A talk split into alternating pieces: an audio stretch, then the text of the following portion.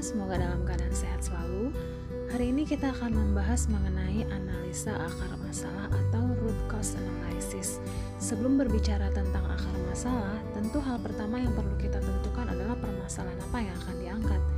Dalam mengangkat masalah yang akan kita atasi, biasanya yang menjadi dasar adalah objektif atau tujuan, sasaran, target. Suatu kondisi akan kita sebut masalah jika ada penyimpangan antara objektif dengan realita yang terjadi. Jadi, tanpa ada objektif atau tujuan yang jelas, akan sulit untuk mengidentifikasi dengan jelas masalah apa yang sebenarnya terjadi. Identifikasi masalah adalah langkah awal yang penting sebelum kita berbicara tentang analisa akar masalah. Hal ini berlaku bukan hanya dalam dunia kerja, tapi juga dalam kehidupan kita sehari-hari. Dalam apa pun yang kita kerjakan, sebaiknya kita menentukan tujuan atau target yang ingin kita capai. Ini juga akan membantu kita dalam menentukan prioritas, sehingga dalam mengerjakan sesuatu kita tidak hanya mengerjakan, tapi kita juga tahu apa tujuan dari yang kita kerjakan. Hal ini penting terutama ketika kita terjebak dalam rutinitas.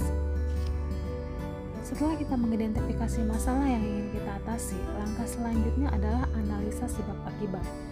Dalam langkah ini, hal yang perlu kita lakukan adalah pertama menggali faktor-faktor penyebab timbulnya permasalahan berdasarkan histori data atau pengalaman di masa lalu. Kemudian yang kedua menggali potential problem, yaitu masalah-masalah yang kemungkinan akan terjadi. Jadi kalau misalnya berdasarkan histori data, mungkin masalah ini belum pernah terjadi, tapi kita tahu ada resiko untuk kemungkinan uh, masalah itu terjadi. Sehingga ini juga kita perlu gali supaya kita bisa cari alternatif uh, tindakan pencegahannya. Tool yang sering dipakai dalam analisa sebab akibat adalah fishbone diagram atau diagram tulang ikan. Tentu rekan-rekan semua sudah familiar dengan fishbone diagram. Fishbone diagram adalah diagram yang digunakan untuk menganalisa faktor-faktor yang berpengaruh terhadap kualitas hasil prinsip yang dipakai dalam membuat fishbone diagram adalah brainstorming. Langkah membuat fishbone diagram. Pertama, tentukan masalah yang akan diperbaiki atau sasaran yang ingin kita capai. Kemudian kita gambarkan panah dengan dituliskan di ujung kanan masalah atau sasarannya.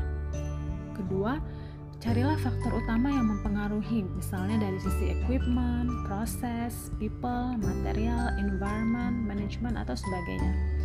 Kemudian carilah lebih lanjut faktor-faktor yang lebih rinci dengan menggali menggunakan pertanyaan five whys. Contohnya misalnya eh, masalah yang ingin kita cari faktor-faktor sebab akibatnya adalah tingginya keluhan pelanggan maka kita gambarkan anak panah, kemudian di ujung sebelah kanan kita tuliskan tingginya keluhan pelanggan misalnya. Nah, setelah kita analisa eh, data-data uh, keluhan pelanggan, ternyata kita menemukan ada empat faktor utama yang sering dikeluhkan pelanggan, yaitu dari sisi proses, people, environment, dan materials. Nah, dari faktor-faktor utama ini kemudian kita lagi, gali lagi dengan menggunakan metode five whys. Contohnya dari sisi environment misalnya apa sih yang dikeluhkan oleh pelanggan? Oh, ternyata yang dikeluhkan itu ruangan front office-nya tidak memadai. Kenapa ruangan front office-nya tidak memadai?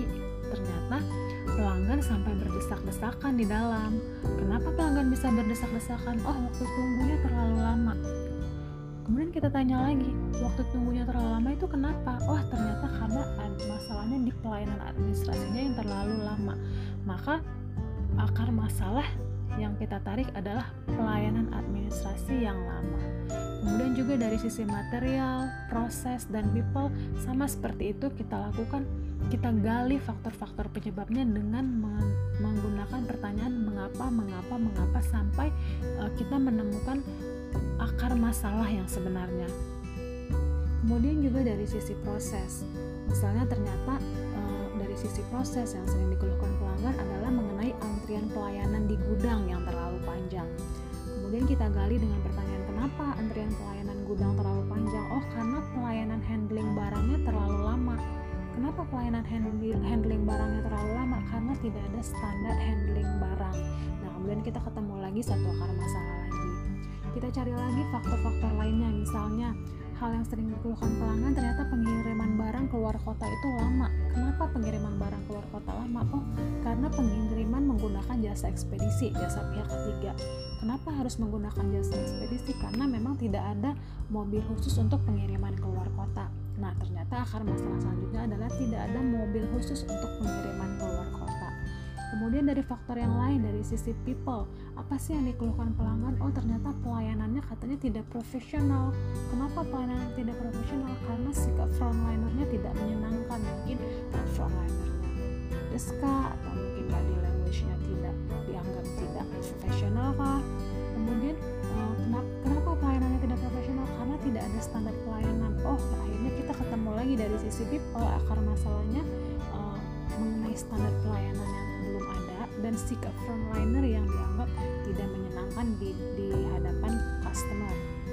Kemudian dari faktor lain dari sisi material, uh, ternyata yang sering dikeluhkan pelanggan adalah misalnya, oh produknya nggak lengkap nih. Kemudian kita gali lagi faktor penyebabnya kenapa produk tidak lengkap. Oh ternyata bukan produknya yang tidak lengkap, tetapi sales marketing hanya menawarkan fast moving product.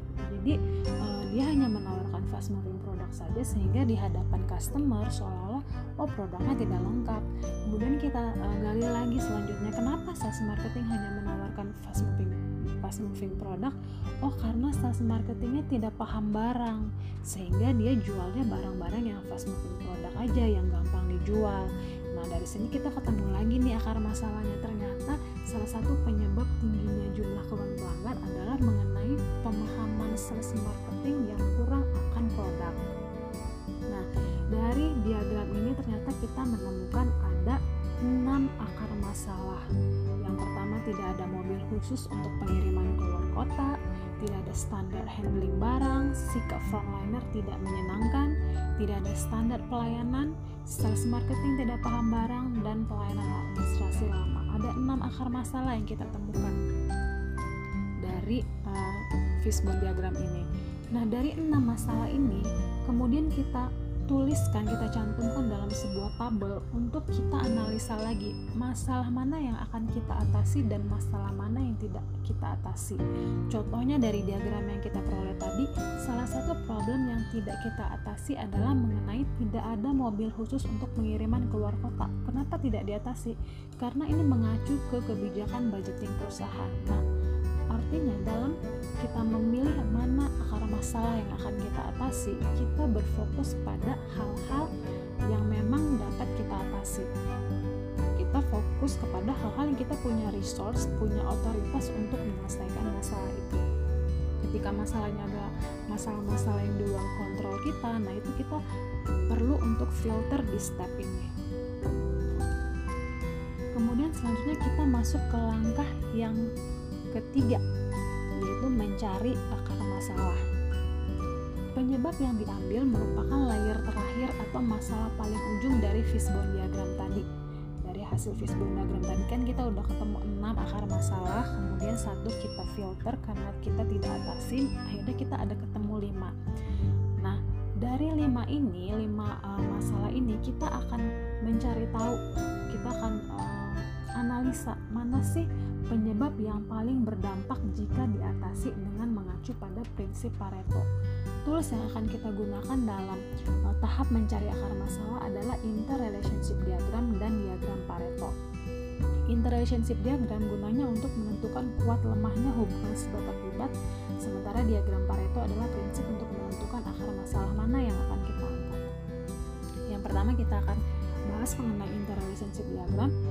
Interrelationship diagram adalah diagram yang menggambarkan interrelasi suatu yang kompleks, eh, interrelasi situasi yang kompleks sehingga diperoleh hubungan sebab akibat yang lebih jelas. Bermanfaat dalam tahap perencanaan untuk memperoleh perspektif yang lebih luas terhadap masalah yang dihadapi, di mana terdapat saling keterkaitan antara hal yang satu dengan hal yang lain. Gimana sih langkah-langkah membuat interrelationship diagram? Yang pertama, Tentukan permasalahan atau tema yang diangkat. Bisa diambil dari kepala ikan pada fishbone diagram. Nah, jadi kalau tadi eh, contoh yang kita ambil waktu membuat fishbone diagram adalah terkait tingginya keluhan pelanggan. Nah, tingginya keluhan pelanggan itu kita tuliskan dalam sebuah uh, kita katakan istilahnya problem card. Jadi kita tulis tingginya tingkat keluhan pelanggan kemudian tuliskan penyebab-penyebab masalah yang diambil dari layer terakhir fishbone diagram tadi jadi kan tadi ada lima masalah yang sudah kita dari fishbone diagram. Nah itu kita tuliskan lagi. Mengelilingi problem card yang tadi. Problem cardnya tadi itu tingginya tingkat keluhan pelanggan. Kemudian uh, akar masalah dari fishbone tadi misalnya sales marketing tidak paham barang uh, tidak ada standar pelayanan. Nah itu kita tuliskan mengelilingi problem card tadi terkait keluhan pelanggan. Bandingkan setiap cost card untuk melihat apakah ada hubungan sebab akibatnya contohnya